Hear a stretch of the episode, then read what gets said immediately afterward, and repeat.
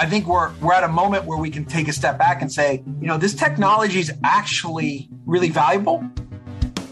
It is the week of March 14th, and welcome to episode 123 of Fault Lines, the National Security Institute's podcast that explores the disagreements between the political left and right on issues of national security and foreign policy. I'm Lester Munson, your host. Cryptocurrency has been a major topic of conversation in terms of Russia's invasion of Ukraine, especially with regards to how virtual currency will relate to isolating Russia's economy in the wake of their invasion. Today's episode will feature Juan Zarate, Global Co-Managing Partner and Chief Strategy Officer at K2 Integrity, Chair of the Center on Economic and Financial Power at the Foundation for the Defense of Democracies, and former Deputy Assistant to the President and Deputy National Security Advisor for Combating Terrorism, for a deep dive on the role of cryptocurrency in the Russian-Ukrainian war. Juan, thanks for joining us today. I'm so happy to be with you, Lester. Thanks for having me. So to start, why don't you walk us through briefly the overall standing of cryptocurrency today, particularly as it pertains to national security and the Russian invasion of Ukraine? Well, it's a complicated set of questions. What's fascinating here, Lester, is I think the conflict and the Russian war in Ukraine and the use of economic sanctions and financial measures and the fear of evasion and Russian alternatives to the formal banking system are meeting the crypto markets at a time when the crypto economy has just come into fruition, has just crossed the Rubicon of legitimacy, right? And so I think the first thing to note is that the crypto economy itself is very nascent. It's immature. But it's legitimate, right? We've reached the stage where we're no longer talking about sort of a niche technology or something that people are just, toying with on the side of the markets. This is now part of the financial system as an asset class, as a potential alternate payment system, as an alternate form of fiat currency in the form of central bank digital currencies, in the form of different investment vehicles. And that is still very much nascent information. And you see that with regulators trying to get their arms around it. That then meets the moment of this crisis, which is seeing, I think, the most dramatic use of economic and financial measures to isolate a major economy in modern history. And the question then of how the virtual currency economy, as it's evolving, relates to that conflict and how it's impacted by it, how it impacts what the Russians can do, and how we think about this ecosystem as an alternate to the U.S.-backed system, which is proving incredibly effective in crippling the Russian economy, or at least using economic levers to isolate Russia in the wake of their invasion of Ukraine. So it appears that a lot of these cryptocurrency exchanges are cooperating with the U.S. and other authorities in implementing sanctions, but so far they're resisting broader calls to ban all Russian users from their platforms. What do you think about them possibly taking that next step? Well, it's a great question. And I think, the crypto ecosystem, and in particular, the virtual asset service providers, have had to grapple with a whole series of regulations that they think may or may not apply to their technologies, right? And so that's been a bit of the tension with regulators in recent years. Now, in full disclosure, I've been an advisor to Coinbase since 2014. So I've watched this up close and personal, but I want to make sure the listeners understand that relationship and any potential bias I may have embedded in what I'm saying. But what you've had is the industry kind of trying to grapple with what it means to be regulated and how they can be good citizens, especially if they want to be legitimate actors. In fact, you've seen Coinbase announce that they've closed 25,000 accounts tied to the Russia Russian invasion, and I think the entire industry is grappling with how to manage this risk, how to manage risk when they may not have sanctioned institutions on their platforms or on their exchanges or holding wallets, and how to think about the Russian economy as a whole in terms of exposure. And frankly, that's not unique to the crypto ecosystem. I mean, you see this with the private sector, many of which are divesting or leaving Russia, or closing their doors like McDonald's and Starbucks. And self-sanctioning, which I think I'd like to come back to, because it's been an incredibly powerful part of what's happened in this context. So lots of divestment, lots of closing of doors, lots of signals that there's no future investment in Russia because of what Russia's done and the risks attendant to doing business in Russia. That said, not all private entities have closed their doors. It's clear not all Russian entities, and certainly not all Russian citizens, are sanctioned. And so I think the entire Western economy is grappling with, what do we do with Russia as a whole? Are we trying to isolate it completely, trying to cut it off, trying to decouple it? The answer isn't fully clear. I think the trend is that's where we're headed, and that's where the very aggressive sanctions seem to be taking us. But that's not where we are yet. And I think the crypto players are grappling with that, because not all Russian citizens are bad. They're not all oligarchs. They're not all part of the Russian war effort. And some would even argue, you know, crypto gives a degree of independence and autonomy to individuals that's outside the control of the Kremlin. It gives the ability to get aid into hard to reach places like Ukraine. And so you've seen crypto being used to get aid and material to those in need in Ukraine and the refugee populations. So there's an interesting question here about, what do we do about Russian risk? How do you calibrate it? And how does the crypto economy account for it, given that it's a potential outlet for sanctions evasion and those seeking to work around the controls in the formal financial system? What about, speaking of risks, what about retaliatory cyber attacks by Russia against crypto exchanges that are complying with sanctions? Are there ways we can help protect them in that instance? I think we have to. And this is something I've argued for a long time, that we have to think differently about the public-private defense of our financial system, precisely because nation states like Russia, like Iran, like North Korea, don't really divide in their mind between public and private, right? And when they see that private entities, be they banks or virtual asset service providers or credit card companies, are in essence serving as agents of divestment, agents of sanctions enforcement. In the mind of Vladimir Putin, this is an element of war. It's not just, you know, an interesting sanctions policy or a controversial business decision. This is actually a part of competition and conflict in the mind of Vladimir Putin. The same goes for the mullahs in Tehran. The same goes for Kim Jong-un in Pyongyang. And this is why, for a long time, I've said we've got to think differently about the potential attacks from nation-state actors or sophisticated mixes of state and non-state actors going after key U.S. institutions to systemically affect our economy and our national security. And I think this is a very important moment, a critical moment for U.S. authorities, for the private sector to be collaborating, for there to be active information exchange, proactive defensive measures, and frankly, measures on the part of the private sector. We saw this with Microsoft recently, patching, you know, malign activities in the cyber domain.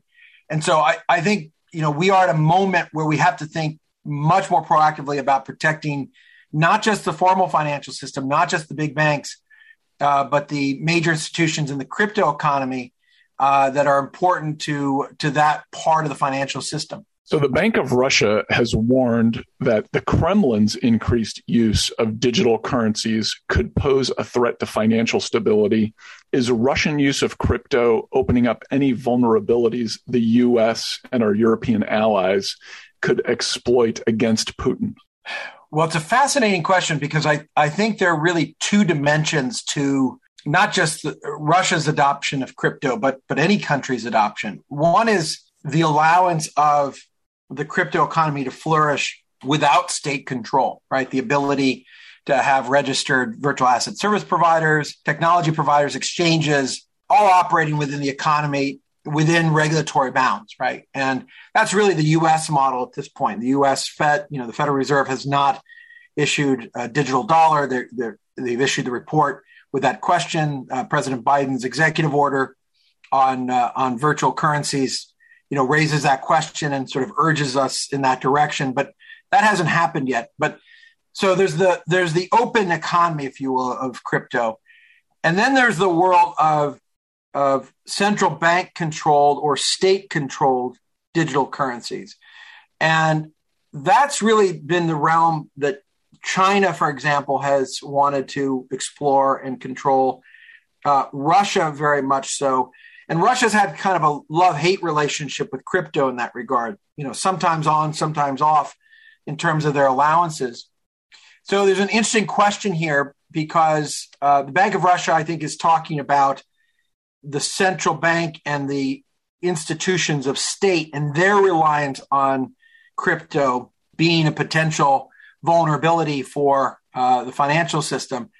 There's also, I think, for Vladimir Putin and autocrats who seek to control the sinews of the economy and relationships in the financial and commercial domain and the data that comes with it. There's something challenging with, open systems like Bitcoin and others that they don't control and that can be tracked and traced with open ledgers, et cetera. So, there's an interesting debate here. Any central bank, Bank of Russia is like other central banks, is going to be worried about systemic risk, right? What risk is injected if we adopt digital currency? I think the bigger problem now for the Bank of Russia is the implosion of the Russian economy and the cratering of the ruble, the value of the ruble. So, Bank of Russia has, other systemic problems on their hands now that they didn't prior to the invasion of Ukraine. And I think, that makes anything tied to the ruble, anything tied to the Russian economy risky and to a certain extent dangerous and problematic, which, translates into the crypto domain as well. What specific risks to market stability in Western countries might result from Russian deregulation of cryptocurrencies, especially with convertible crypto or the digital ruble? It's a great question. I think there's, in my mind, there's probably two issues at play. One, the more immediate and tactical, which is, does Russian reliance on crypto in the near term serve as an outlet to the Russian economy for sanctions evasion and to allow new payment channels and new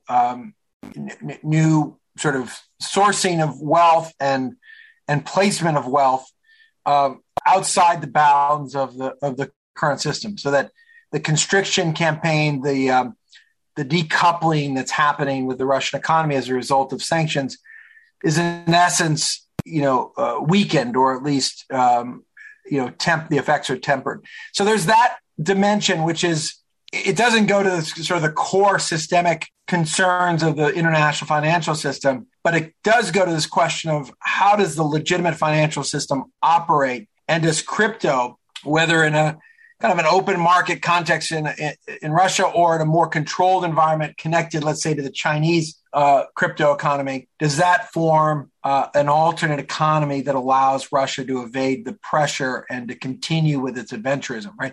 That, I think, is what most people are thinking about and worried about. The Russian economy itself, Russian assets aren't of such scale that you would say, look, what's happening in Russia from a crypto dimension fundamentally puts at risk the entire crypto economy, because so much of that crypto economy is coming from Asia, it's coming from North America, that I don't think you've got, a real problem. I think that the challenge with any financial product, and we saw this in the 2008 mortgage-backed security crisis, is the intermingling of financial products and services in a way that we don't understand systemically.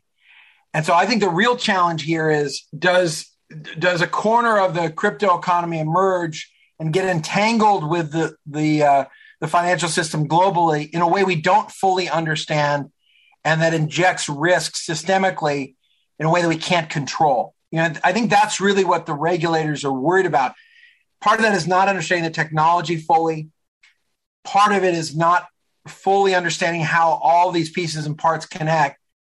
And so in the Russian context, then systemically, the question might be, well, how does the Russian crypto economy begin to intermingle with other elements of that economy as it then integrates into the formal financial system? I don't think anyone has that clear, in part because the Russian crypto economy, I think, is fairly immature. So you don't see a digital ruble as potentially posing serious risk to the dominance of the U.S. dollar? Not at all, especially not now. I think it was already a stretch to think that the crypto ruble would begin to affect the dollar dominance.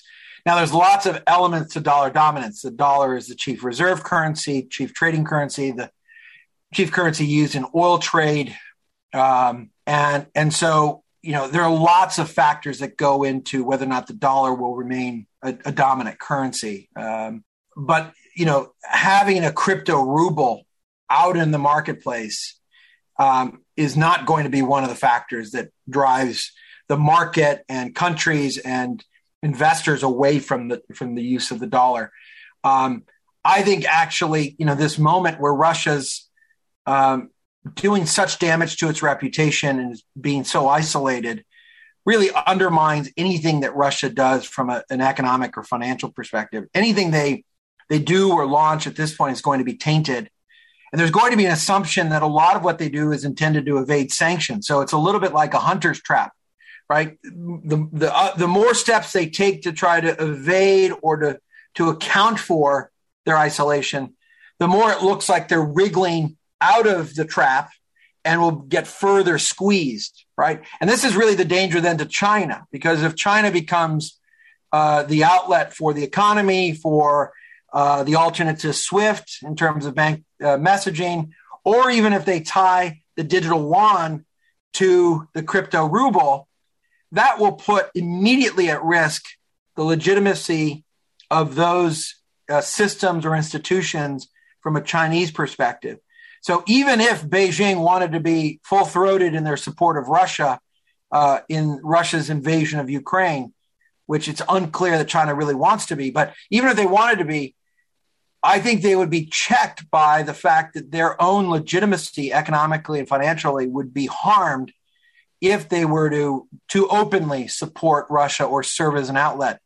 And I think in that regard, not only is the ruble harming its credibility, whether in digital form or in standard fiat form, but the digital yuan starts to become even further questioned if it's tied into the Russian economy in some way.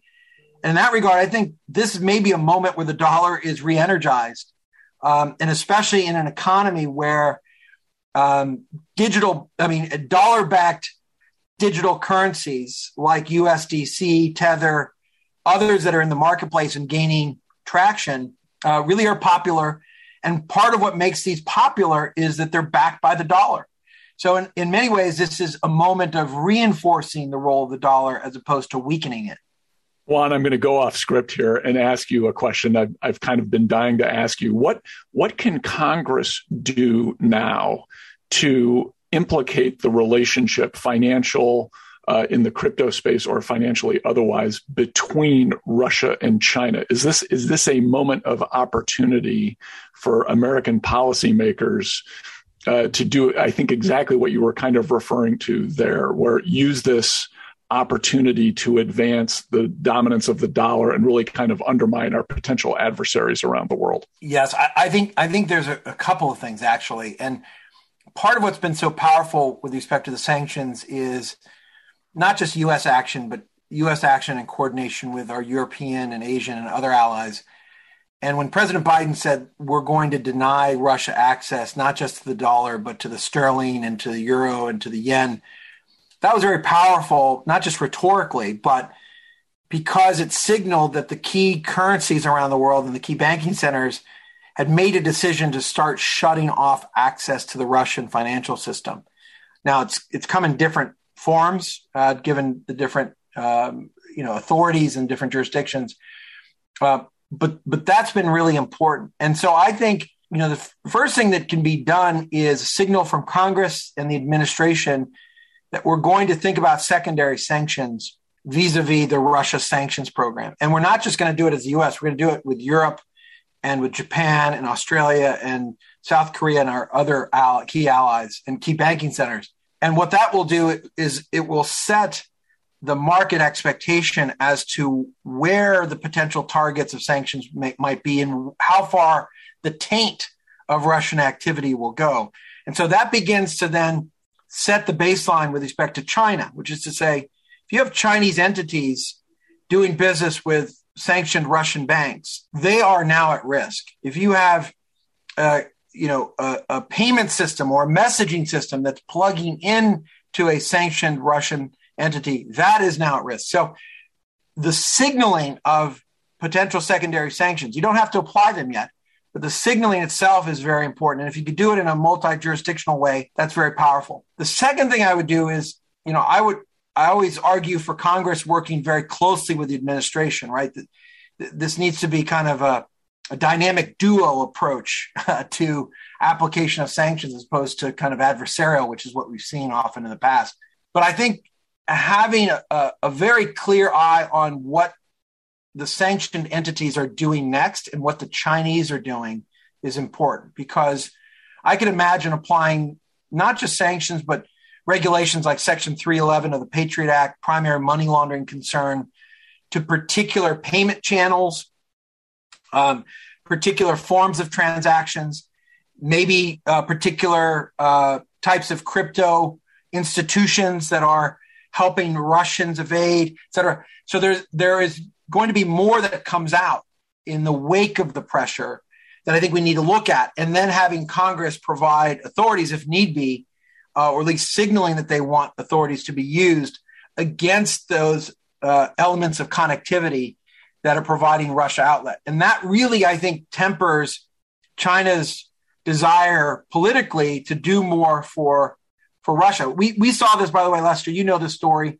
back in 2005, 2006, when we used Section 311 against Banco Delta Asia, the private bank in Macau that was, in essence, banking all sorts of illicit North Korean activity. That sent a shockwave into the financial system, including with the banks in China. And so despite the fact that the Communist Party and the foreign ministry in Beijing wanted the banks to continue to do business with the North Koreans, the finance ministry, the central bank, and the banks themselves did not want to because of the taint. And so we have to recognize that there are these splits within the Chinese system that implicate their legitimacy beyond Chinese borders that we then need to leverage for our purposes here. And that then should temper China's willingness to support Russia. Great. All right, let's nerd out on on a law enforcement question. The Department of Justice's Klepto Capture Task Force could potentially use civil and criminal asset forfeiture in response to Russian attempts to evade sanctions using crypto. What are the legal and technological complications involved here, given the pseudonymity of crypto transactions? Great question. And this does require us to nerd out just a little bit. So listeners, please forgive us. But I think the first area of complication legally is, giving evidence to and having proof of lineage, right? So you regardless of type of asset class, whether you're talking about crypto or a luxury yacht, in order to seize something, regardless of the authority, it can be a civil authority in the U.S. context or a criminal, or even a freezing action that's administrative. Let's take an OFAC action. That you have to have some evidence that it's tied to the individual sanctioned or the case being brought. And so you can't just sort of willy-nilly say, look, we think this yacht belongs to this person and not have, the title, the evidence, the financials behind it. So the first challenge is, other than who are the targets and what are the assets, it's how do you prove that these are then tied, the assets are tied to the individual and that they own and control them in a way that's material for purposes then of taking the administrative or criminal action. So that's the first sort of complication. The second in the crypto context is, as you say, Lester, how do you define that lineage of ownership and control when it's often hard, depending on the types of crypto you're talking about, the mechanisms used to trade or to move it? Are they using tumblers? You know, these kinds of things that are intended to obfuscate, you know, beneficial ownership, et cetera. How do you then, you know, track it, trace it, and prove it? And again, as I said at the start, with the financial markets and crypto, this is all at the early stages of maturation. And law enforcement and the intelligence community, I think, are maturing quickly. They've demonstrated that they can track and trace. We've seen now in more than a couple of cases the ability of the U.S. government to claw back digital currency payments in the context of ransomware. The largest DOJ seizure announced just recently, $3.6 billion worth of Bitcoin. Now, part of that had to do with the value of the Bitcoin as it grew over time. It wasn't that much when it was paid. But in any event, it shows and demonstrates that the U.S. government's getting more sophisticated at being able to track, trace, and identify the ownership of the funds. And part of that is identifying the wallets. Part of it is triangulating with other information. So it's a combination of digital forensic capabilities tied to good old-fashioned investigations and human sources that allow them to do that kind of tracing. And I'm assuming that will be brought to bear here if we see that oligarchs have crypto assets in one form or another. All right. And I want to go back to this global financial system issue. We touched on this a little bit. In light of Russia's near total expulsion from the SWIFT system, could crypto's public ledger, which validates blockchain transactions, potentially serve as an alternate SWIFT system? Do you see Russia trying to use crypto for this purpose? I don't think so. And I think there's several reasons why. Russia has tried to create an alternate to SWIFT. This was after the 2014 set of sanctions where they and China both realized that they were at risk with respect to being de-SWIFted in a situation much like we're encountering today. And so in 2014, Russia established, the acronym is SPFS. It's a messaging system that involves, based on what I know in terms of the data I have, 338 institutions, but not much volume. So they've already tried to institute an alternate that's Russian-based, doesn't have a ton of purchase, certainly doesn't have a lot of purchase outside of Russian territory or institutions. So that, in a sense, they've already thought of the alternative, and the alternative is their own messaging system. It's not crypto. Second reason is, it's very hard at scale to replace, I think, at volume, the kinds of transfers and transactions we're talking about. So you could use an open ledger construct to do transfers, but you would have to tokenize.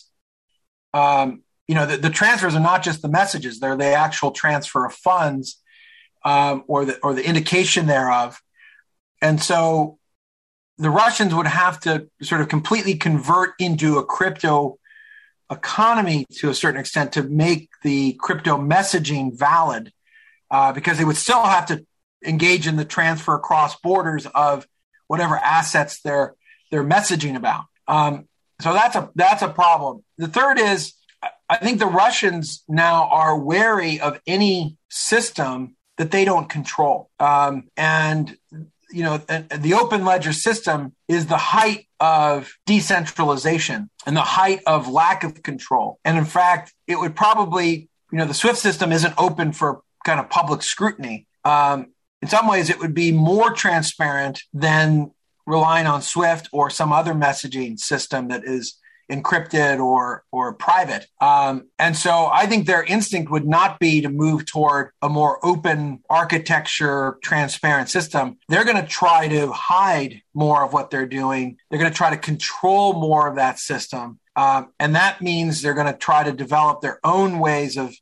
evading or transferring that wouldn't be, on an open architecture system like the Bitcoin ledger. All right, let's pull back and go meta here at the conclusion of the podcast, and let me ask you, do you see the cryptocurrency realm and all of its attendant policy issues as a strategic strength for the American and Western style system of openness and support for the individual and a real advantage against authoritarian systems like the kind we see in Beijing and Moscow? And I know those are two very different systems, but as you've been pointing out here, Putin is threatened by openness and things that he can't control, much as we're seeing from the Chinese Communist Party. So is this whole arena of financial activity something that the U.S. should be embracing as a strategic advantage in this global competition? Absolutely. And I love the way you posed the question, Lester, because I think